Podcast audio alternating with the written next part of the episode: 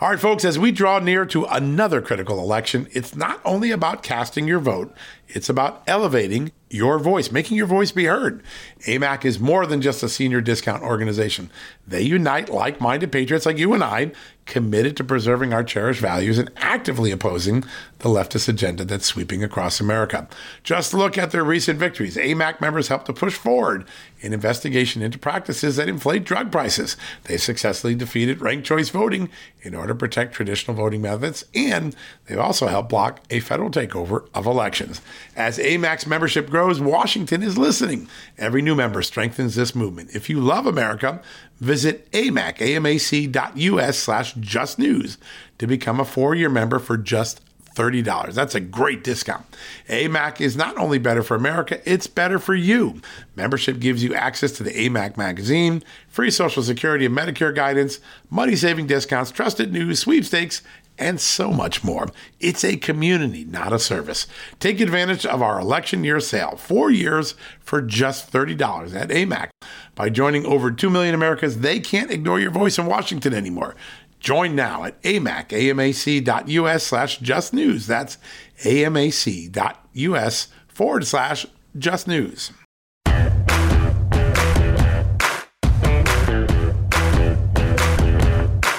Hello, America, and happy Friday. What a busy week it has been. Just think about the last 24 hours. We had the second of two hearings on censorship in America, this one in the House Judiciary Committee with the weaponization of federal government subcommittee, the Church Committee, as we sometimes call it as a code name, modeled after the 1970s FBI investigation in the Senate.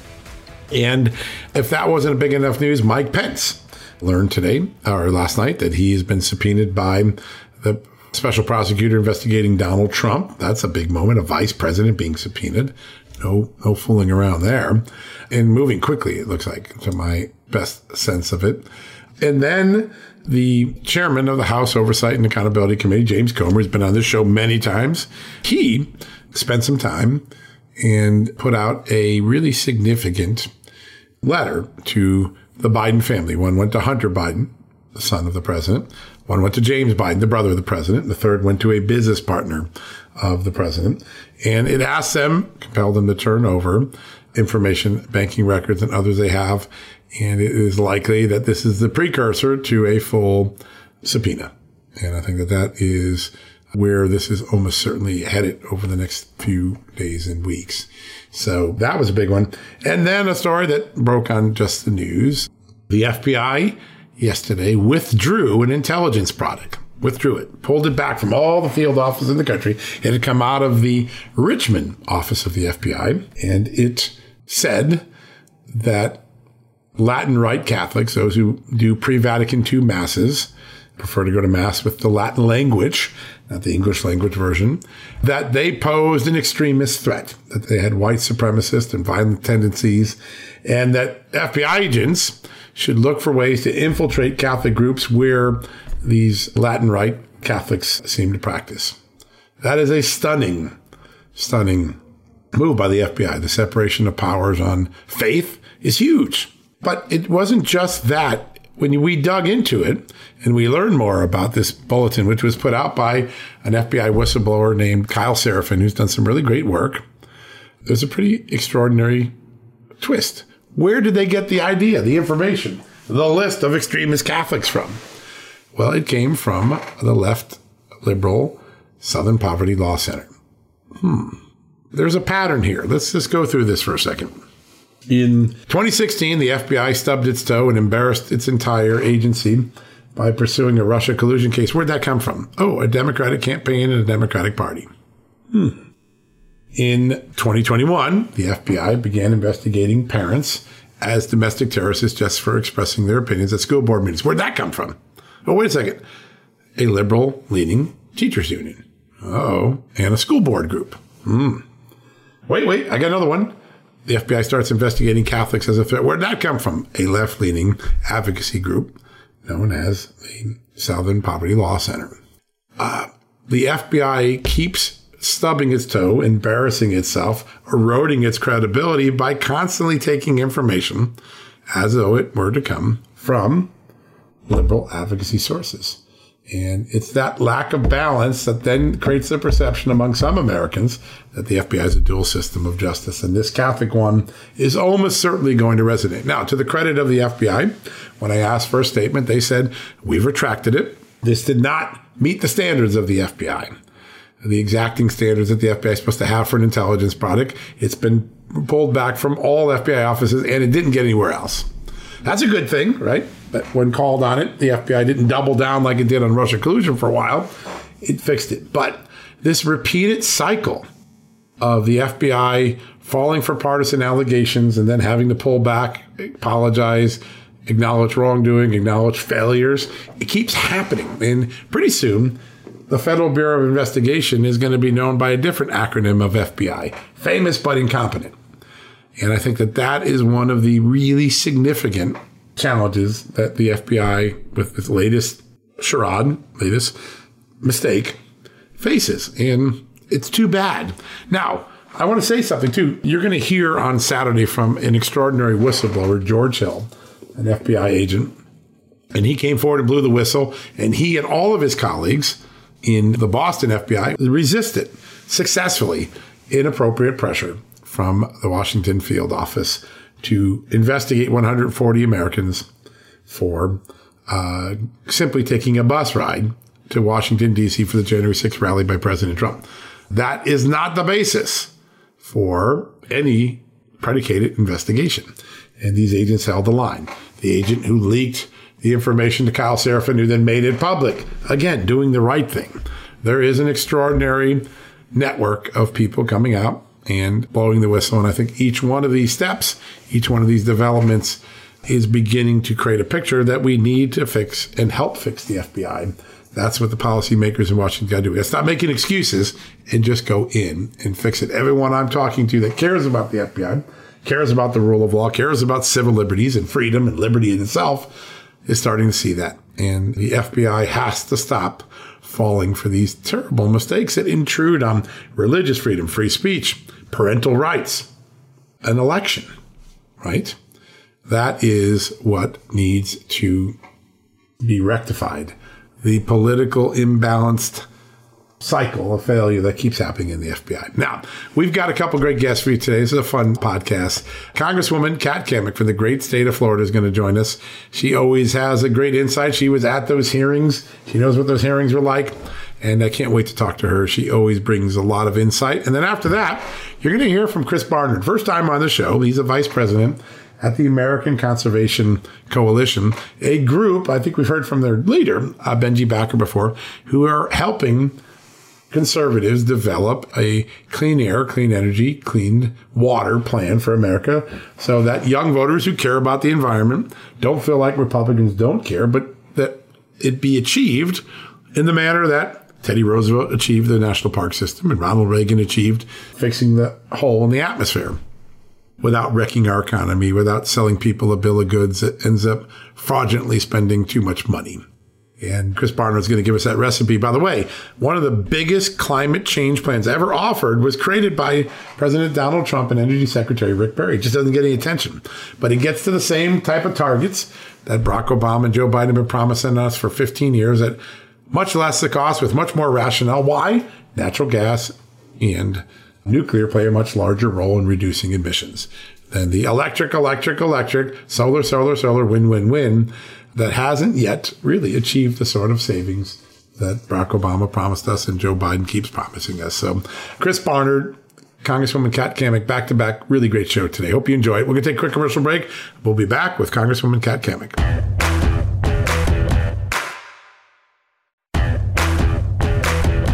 All right, folks, welcome back for the commercial break. We are very lucky to have one of the lawmakers who worked yesterday on that extraordinary weaponization committee hearing, the first real look at how the government is being weaponized and being turned against its own people. And joining us right now from the great state of Florida is Congresswoman Kat Cammack. Congresswoman, great to have you back on the show. Oh, thank you so much, John. Happy Friday. Happy Friday. You have to be exhausted. You've been working on so many big things this week. But yesterday seemed to be the day that Americans got the full narrative about why yeah. we have to investigate federal agencies for weaponization. Tell us a little bit about what you think Americans walked away from yesterday's extraordinary hearing. You know, I, I can't stress this enough. I and I said it in my opening statements um, in yesterday's weaponization hearing. This oversight uh, in protecting the civil liberties and constitutional rights of every American, regardless of your party affiliation, it is some of the most consequential work that we in Congress um, can do. And you know, I, I a little bit tongue in cheek alluded to the fact that when Democrats conduct oversight, they're hailed as heroes. Yet um, when Republicans do it, we're labeled conspiracy theorists. And so I I think that's a pretty important distinction to make because we just you know lived through two years of the political witch hunt of the January 6th committee, which of course was entirely one sided. And I was quick to point out yesterday that you know, this is different. Well, this is bipartisan, and we actually allowed the minority to choose the members that they put on the select committee, you know, versus the January 6th committee. So there's a key distinction in that, you know, there is representation throughout this committee. The other part of that, and and again, I talked about this in my opening remarks, was, you know, our founding fathers were well acquainted with a tyrannical government you know that that's how this whole wild crazy experiment in individual liberties and freedoms in our constitutional republic got started. And so it is upon us now to be very diligent in making sure that that same uh, bureaucracy does not grow beyond its size and scope and then begin to infringe on the liberties that are clearly outlined within the bill of rights. So uh, you know we talked a lot yesterday about the doj and the fbi and why is that relevant to everyday americans? Well when the FBI is being tasked to go after parents who have expressed concerns at their local school boards about what their children are being taught and labeled a domestic terrorist despite the fact that there is no statute for delineating what a domestic terrorist is. That's the problem. When you have uh, the FBI and the administration and agencies coordinating with big tech, essentially pressuring a private company to then do their bidding in deplatforming, censoring, silencing dissenting voices, that's a problem. And for every agency that we have on the books, you can really see that there is truly, literally, a weaponization occurring in in wow. the, the ammunition and tactical ballistic gear and and weapons that they actually accrue. Why does the Department of Education need an uh, an armory? I don't know. But then the the the more uh, the, the broadly uh, weaponization of how they collect data on every single American without a warrant. And then uh, one of the questions that I asked, and I know I'm, I'm giving you a very long-winded answer here, but bear with me. One of the things that that I asked was, you know, not only is there a concern about the fact that we have FISA court abuses and uh, the warrantless collection of personal data, but does it not pose an international, national security threat given the fact that these agencies seem to have breaches and leaks nonstop. And all that data that they have illegally, unconstitutionally collected is now out there for bad actors abroad to take advantage of. Why is that not a concern for Republicans and Democrats? And so this is the kind of work point. that we're going to be digging into. It was an extraordinary hearing. Those two whistleblowers really gave us insight about what the rank and file members worry so much about their bosses. They see their bosses going wayward. And while that was going on, Congresswoman, literally as the hearing was going on, the FBI had to go through yet another real example of bias. Yesterday afternoon, they announced we had this on the uh, site that they were withdrawing an intelligence product from the Richmond office, which had encouraged FBI agents to consider Catholics who practice the Latin Mass. They go to Mass where in the Latin language as potential white supremacists and extremist threats and they encouraged fellow FBI agents to try to embed and infiltrate some Catholic groups. The FBI immediately withdrew this when it became public and said this was not a product that met its exacting standards, and they've begun an internal investigation. But what we learned about that was that the information for that memo came from the Southern Poverty Law Center. That's a liberal group. The information that came for the Russia collusion the case came from the Democratic Party. The information to treat parents as a terrorist threat when they were just going to the school boards came from a left-leaning school board, school administrator group, it seems like the FBI keeps doing the bidding of these political groups that lean left. When do you think they get the message that that's not what their job is? Their job is to solve crimes, not settle political disputes.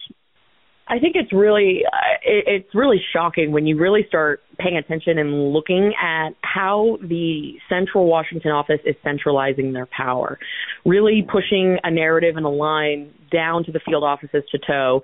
And then when the field offices push back, then you have retribution that should be concerning because at that point you're not chasing the truth. You're not you're not going where the evidence is leading you as a law enforcement agency should.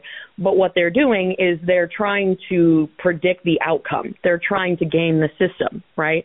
And so if you at any point in time step out of line with what the the Biden administration or any administration for that matter this this goes beyond that. Any administration and their political leadership is saying, then you become a target. And so I yep. think it's really important to note that we are not going after the good rank and file agents of the FBI. There are wonderful people who have dedicated their life's work in in this in this space, and so um, we're trying to ultimately root out the corruption at the highest levels that is pushing this political narrative and using those counterterrorism resources that traditionally had been directed abroad are now coming in, they're turning inward. Um, that to me, I think, is something that the American people uh, are unaware of and need to be aware of so that we can really get to the bottom of this and, and like I said, correct, course correct. Such an astute analysis. When you hear from rank and file agents, what you just say is their biggest wish that Congress do exactly that because that's the easiest way to fix it. there's clearly a path to fixing this, and I know that's really all Republicans want. Republicans say, "Oh, this is about shaming people in politics." It's not. It's no. about fixing an agency so we can all have confidence in it again. And I think you've begun that process. You had another extraordinary moment yesterday, doing double duty over the last few days. Brand new emails showing us what went on inside the medical professional health industry under Dr. Fauci, under Dr. Collins another example of cancel culture or weaponization of government to silence critics. Tell us about these emails that you introduced at the Energy and Commerce Subcommittee hearing the other day. Well, so it, you're right. I mean, it absolutely was uh, a crazy week of double duty, and uh, we are a bit exhausted. But um, in the energy and commerce space, which oversees and has jurisdiction o- over all of uh, our nation's healthcare, essentially. Uh, right. We had before us the director of the FDA, the CDC, NIH, and uh, I produced an email. And the email was from 2020, and it was from then NIH Director Francis Collins to CDC Director Anthony Fauci, and CC'd was then the ethics, lead ethics director, uh, who is now currently the NIH Director. And in the email, uh, Fauci, or I'm sorry, Francis Collins, NIH director, says to Fauci, uh, we need a quick and devastating, that's the quote, devastating takedown of these doctors who are dissenting from our official line. And these hmm. guys are getting out of control. They're getting too much traction. Uh, wow. They even have a Nobel Prize winner who signed on to this. Um, and this was in reference to the Great Barrington uh, Declaration. Yeah, and, of course. And, and we know there are thousands and thousands of epidemiologists and doctors and scientists who have signed on to this. And the fact that you have not only proof of this communication where they say there needs to be a quick and devastating takedown of the of this this group, but then that same language pops up months later on March 8th, 2021 in communications between the Biden administration and Twitter executives. That mm. right there is the connection of why it is so dangerous, this collusion between big government and big tech, and how then that became the premises, the pretext for the takedown and suppression of dissenting opinions on social media platforms. I guarantee you there are people out there who would have thought twice about succumbing to pressure when it came to vaccines or right. would have been better prepared and, and a little bit more knowledgeable had they had access to this. But instead, at every turn, that information was suppressed. It is chilling to hear those words. We're going to use the power of the United States government to silence you because you disagree with our approach on a public policy matter. Just extraordinary. These are such explosive documents, and I think a great sign that transparency is now beginning to turn the tide in so many of these instances of cancel culture that the government and big tech and big media all colluded on. Congresswoman, it is an extraordinary honor. Your work is amazing. We're keeping an eye on it every day, and we want to thank you for spending some time after a long but very eventful week. I appreciate it. Have a wonderful, wonderful weekend. Uh, cheers to all the listeners out there, and thank you for keeping your eye and all your attention on this issue as well, John. I appreciate your efforts. It's a great honor to have you on the show. Have a great weekend. All right, folks, don't go anywhere. When we come back for the commercial break, Chris Barnard from the American Conservation Coalition is going to join us. We have a great conversation about the conservative way to protect the environment. That's coming up next.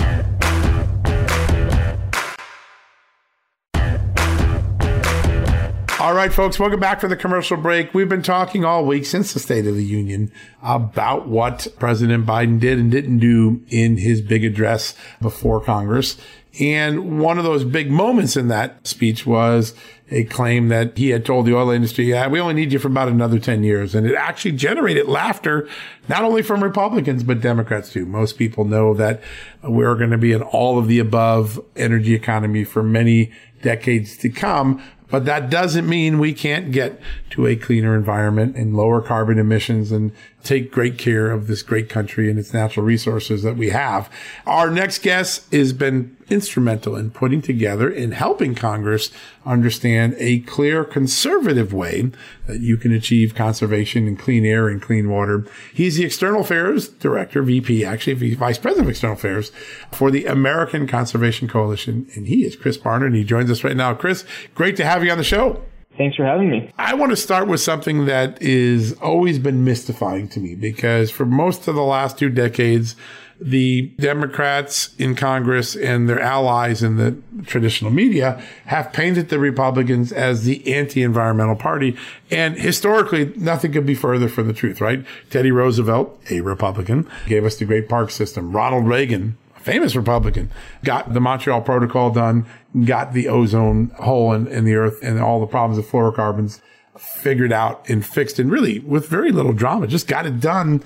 And in the Trump administration, the most sweeping conservation proposal ever produced in America was was created a way to get carbon emissions down to the targets that people like Barack Obama and John Kerry and Joe Biden talk about, but by using natural gas and nuclear far more than what Democrats will be willing to do. You are in the middle of these debates. You are talking to Congress every day. What is it that Republicans need to do to show America they have a credible alternative? They do care about the environment. And better yet, they have one that's achievable. The electric vehicles are 10, 20, 30 years off from being a mass product. What can the Republicans do now to show they can get carbon emissions down, but do it in a way that doesn't wreck our economy? Yeah, I mean, that's a great question. I think, like what you alluded to, you have to start with showing that there is nothing inherently anti environmental about being conservative. You mentioned Teddy Roosevelt, you mentioned Reagan. Nixon was the president who founded the Environmental Protection Agency. Uh, Ulysses Grant was the president who founded the first national park in this country, Yellowstone. And so, really, if you look at the history of conservatives in the environment, it's been nothing but leadership. So, this this image that the left has portrayed that Republicans don't care about the environment is just is just completely wrong.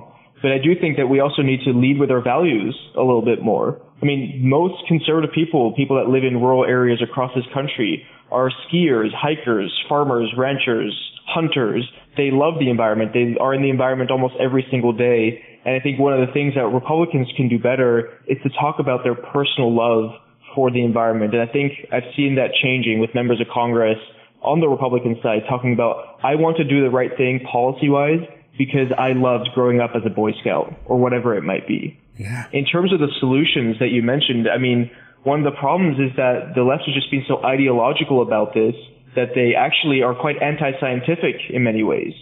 They reject, for example, natural gas, which is cleaner than coal and emits fewer emissions. And the, the reason the U.S. has reduced more emissions than the next 10 countries combined in the world since 2005 is because we've gone from coal to more natural gas.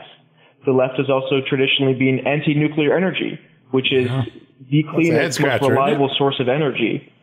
And so what we need to be talking about is how can we actually have an all of the above approach to these issues? It's not just renewables versus everything else. It's using all of our resources to reduce emissions while keeping prices affordable and while keeping our energy grid reliable. And really, that's a conversation that Republicans can lead. I've talked to a lot of Republicans and privately, like, John, we share your, your sentiments. We share the sentiments that Chris has.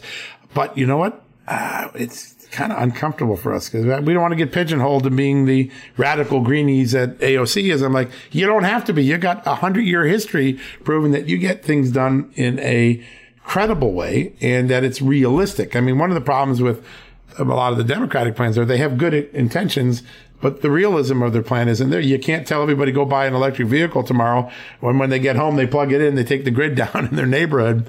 There is a incongruous path that the Democrats have laid out that's expensive and unrealistic. It seems to me in the last six months to maybe a year, and you know our mutual friend who you work with every day, Benji Backer, has been talking about this. Nuclear is getting a, a, more honest look. Democrats who shunned it are now realizing it's got to be part of the portfolio. California just saved the Diablo reactor. That's a big moment. That's a big reversal. Nuclear coming into the picture can really give both parties some breathing room to create a bipartisan path to a cleaner future, can it?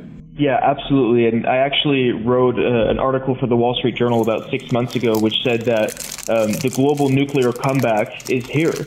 Because, like you say, it's not just in the US, but countries around the world are realizing that if we want to reduce emissions and at the same time have affordable, reliable energy, we need to have nuclear energy in the mix. And so in Japan, they're reopening their nuclear plants. In Korea, they're building new nuclear plants. Across the world, countries are investing in this because they realize it's the future.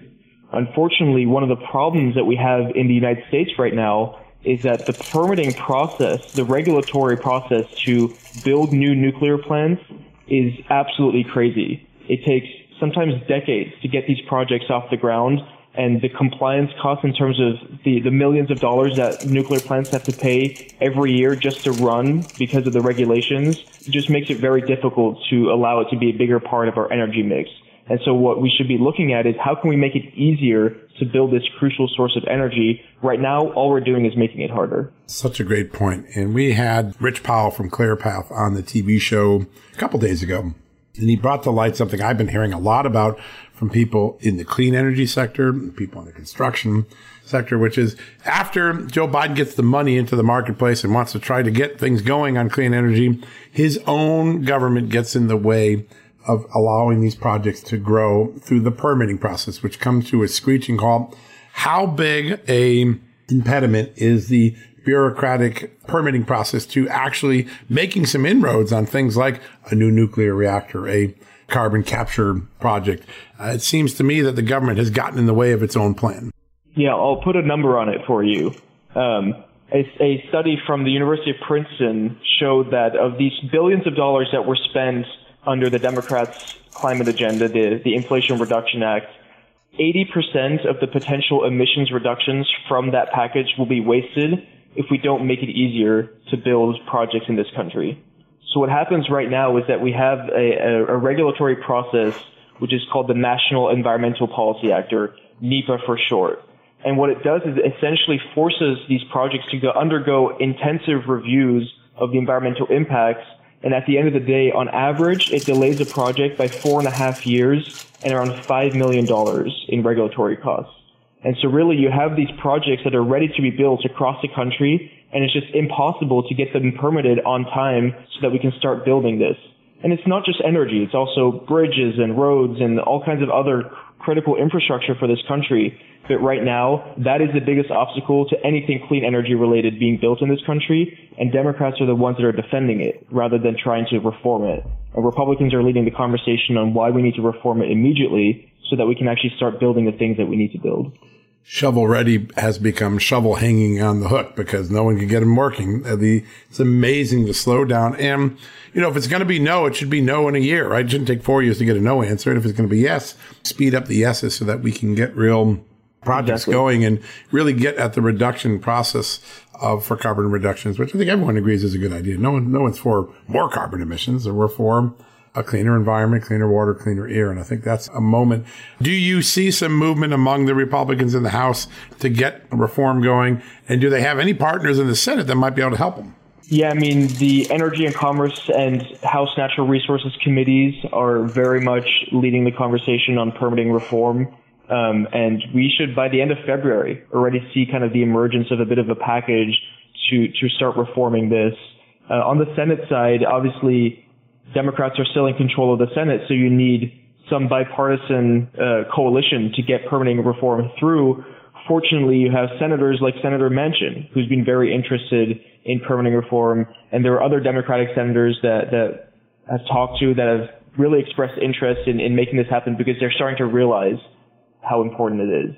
So I'm optimistic about it. Uh, ACC, the organization I work for, is is helping push uh, a little bit of a bipartisan coalition around this stuff. So hopefully we'll start seeing move that move very soon. There was a really good op-ed in my old uh, newspaper, The Hill, where I used to work, recently about clean energy is national security. And I think that's a component and an argument that maybe Americans weren't thinking a lot about until the Russia-Ukraine conflict began. Or I should say began anew, because it's round two from 2014 and people really realize, well, wait a second, Vladimir Putin uses energy as a weapon of war. Yeah, he does. Wait a second, we were energy dependent. Now we're not. How important is it for those who want to get all of this done, which is clean energy and energy independence, to keep reminding people that this just isn't a market or environmental issue. It's also a security issue. Yeah, I mean, we're seeing firsthand in Europe the extent to which they uh, traded their domestic independence for reliance on a country like Russia, and it's been biting them uh, for the last year right now. Um, and I think we have to look at there's a reason why China is building nuclear plants, why they're building battery production plants, why they're monopolizing critical mineral supply chains, why they're building solar panels. It's because they realize that these clean energy uh, goods and services are, are the, the oil of the future. They understand that countries will rely on them more and more, and if they monopolize them, that's leverage that they can have over other countries. And the U.S. is unfortunately really falling behind. Uh, we're not making it easy enough to invest in these things. And, and really at the end of the day, if we want to secure our energy future, then we need to be looking at all of these energy sources, not just oil and gas, not just wind and solar, but also batteries and critical minerals, hydrogen, um, nuclear energy, and all these other sources because if we don't do that, then ultimately we'll be relying on countries like China. Yeah, such an important reminder. China, Russia, OPEC nations, they're none of them are have our best interests. And it's interesting when we take steps towards energy independence and clean energy independence, we end up having more leverage. And you, you like, for instance, the Abraham Accords got done with the Arab countries at a time when we were becoming energy independent because they knew, hey, listen, we don't need you. So maybe you might need us a little bit more. It has this incredible effect. It allows when you're energy independent and you're clean energy independent, you have a negotiating leverage that you don't have in the current scenario that Joe Biden has left us in. Pretty remarkable. I want to ask about this. It happened in the speech Tuesday night. The president went off script, at least according to his team, and told an anecdote. He's with oil industry officials. Ah, we need you for about another 10 years. He actually got laughed at by both members of both parties when he said it. It's not helpful when the president who's leading the clean energy conversation makes a statement that's just not true, right? There's nobody in Wall Street, nobody in the EPA, the energy department who thinks that oil is gone in 10 years. How big a disservice was that moment in the speech a couple nights ago? So I'll actually maybe give a little bit of a positive spin to start with, which is that a lot of the people pushing kind of the extreme climate rhetoric on the left, they want fossil fuels like oil and gas to be shut down overnight. Right. The president recognizing that it's going to be here for at least a decade and it's going to be here for much longer than he said, but him even recognizing that it's going to be needed for that time is, is we saw a lot of the Democrats booed that because they have this kind of insane rhetoric that we need to shut it down overnight. So I think, first of all, that was kind of a, a moment of candor from him that he was like, well, we're, we are going to need it. The problem is that he's not realistic enough about the fact that we're going to need it for much longer yeah. than just a decade. And, and right now, actually, one of the things that Democrats aren't talking about is that U.S. oil and gas, if we export it to other countries around the world, we can help them reduce emissions. Yep. A, because our production is so cleaner, cleaner, and produces right? f- fewer emissions. Yeah. But B, also because if they're relying on coal and they move to American natural gas or oil, that actually reduces their emissions a lot as well. And so there's not, not just a, an energy security and a national security angle for this domestic oil production, but there's also a climate angle because we can help other countries reduce their reliance on countries like China, Iran, Saudi Arabia, and actually also reduce their emissions in the same in, at the same time. Yeah, it's a win-win and a win. It's so much more Indeed. common sense. I, one of the great things, and it's why I love bringing you and Benji and others from ACC on, is this is common sense. It's actually not rocket science. It's common sense, and too much of the climate debate has been hijacked by ideology and spin and not enough about just uh, smart people getting in a room. We can figure this out. We can actually hit the targets that everyone wants to hit, but without wrecking the economy. And on that front, I want to finish up with something that I think's lost in the conversation. The president, I think, did on multiple occasions on Tuesday night say, Hey, I want to work with Republicans. I want to work with you. I want to work with you. Uh, we can get things done. Let's get the job done. I think he used something like that. Let's get it finished the Inflation Reduction Act, while it had some very good climate things in it, things that could help the climate, it was done by a complete shoehorn, right? Democrats forced it on the Republicans. They didn't get the buy-in of Republicans. That is setting back the opportunity to get to a cleaner America as well, isn't it? Yeah, I mean, absolutely. And at the end of the day, if you want to have durable policy that strengthens America, reduces prices, and also helps tackle climate change, we're going to need both sides at the, at the table the president said in his in his State of the Union that climate change affects anyone, not just red states or blue states. It affects everyone. That he should match that rhetoric with actually the policies that are bipartisan and actually allow Republicans to have a voice in there as well. The Inflation Reduction Act didn't do that. Um, and one of the reasons that this whole permitting reform discussion, which was supposed to go alongside the Inflation Reduction Act, it didn't happen is because of the political process that they chose to take and that's really going to end up hurting us if we don't find a bipartisan solution to that as soon as possible. So I think you should walk the talk, not just talk it.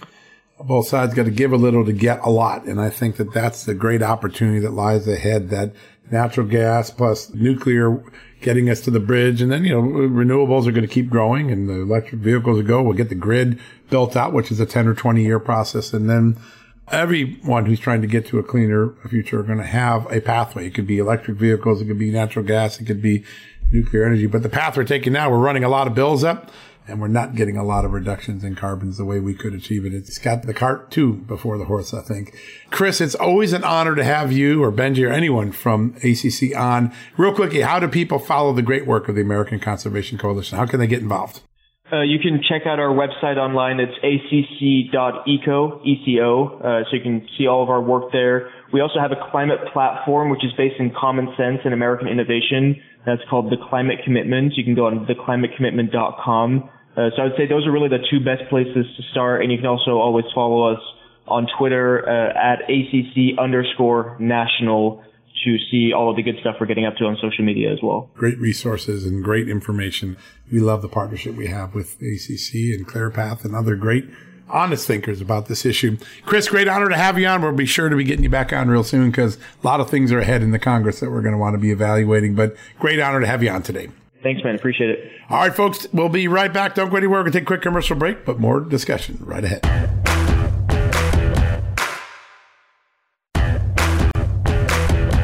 All right, folks, that wraps up our Friday edition of John Solomon Reports, the podcast from Just the News. A big thank you to Congresswoman Cammack, to Chris Barnard, two intriguing investigations. Go check out those FBI stories I told you about.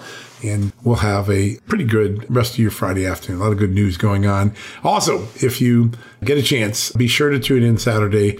FBI whistleblower George Hill gave us his story first. It's an amazing story of raising new concerns about the January 6th investigation and civil liberties and whether the FBI is following its rules or has a dual system. George Hill will be here. He spent some time with Amanda and I. You also have something from his lawyer, Jason Foster. Going to put all that together for you tomorrow. You're going to like it. All right, be sure to tune in. Have a great weekend, folks. God bless you and good night. Folks, everyone knows the next medical crisis is just around the corner, whether it comes in the form of a pandemic or something much more mundane like a tick bite you and your family need to be prepared. That's what we learned from this last pandemic, right? That's where the wellness company comes in. You know the wellness company. We have their great doctors like Dr. Peter McCullough on all the time on our shows. The wellness company and their doctors are medical professionals that you can trust, and the new medical emergency kits are the gold standard when it comes to keeping you safe and healthy, and most importantly, prepared. Be ready for anything. This medical emergency kit contains an assortment of life saving medications, including ivermectin and Z-Pak. The medical emergency kit provides a guidebook to aid in the safe use of all of these life saving medications, so you know what you're doing. From anthrax to tick bites to COVID and even the bioweapon like the plague, the Wellness Company's medical emergency kit is exactly what you need to have on hand to be prepared. Rest assured, knowing that you have emergency antibiotics, antivirals, and antiparasitics on hand to keep you and your family safe from whatever the globalists throw your way. Go to www.twchealth slash just today in order. That's twc.health slash just news and use the promo code justnews to save 10%. There, it's Amanda Head, and I am thrilled to introduce to you my new exciting podcast, Furthermore with Amanda Head, broadcasting weekly from sunny Los Angeles, California, and brought to you by the dynamic Just the News Podcast Network. On this fresh and engaging podcast, I delve into the latest news with a little bit of a twist, exploring the furthermore of every story, but this isn't your typical run of the mill news commentary or politically charged program. I interview a diverse range of guests, including business leaders, entertainers, musicians, educators, experts, politicians, and many influential figures from both the United States and around the world. So why not make your Mondays, Wednesdays, and Fridays a little more interesting? Tune in on your preferred podcast platform and discover furthermore with Amanda Head on Apple Podcasts, Spotify, or wherever you listen to your favorite shows. And don't forget to hit that follow or subscribe button and be sure to download the latest episodes. I can't wait to have you join me on this exciting journey.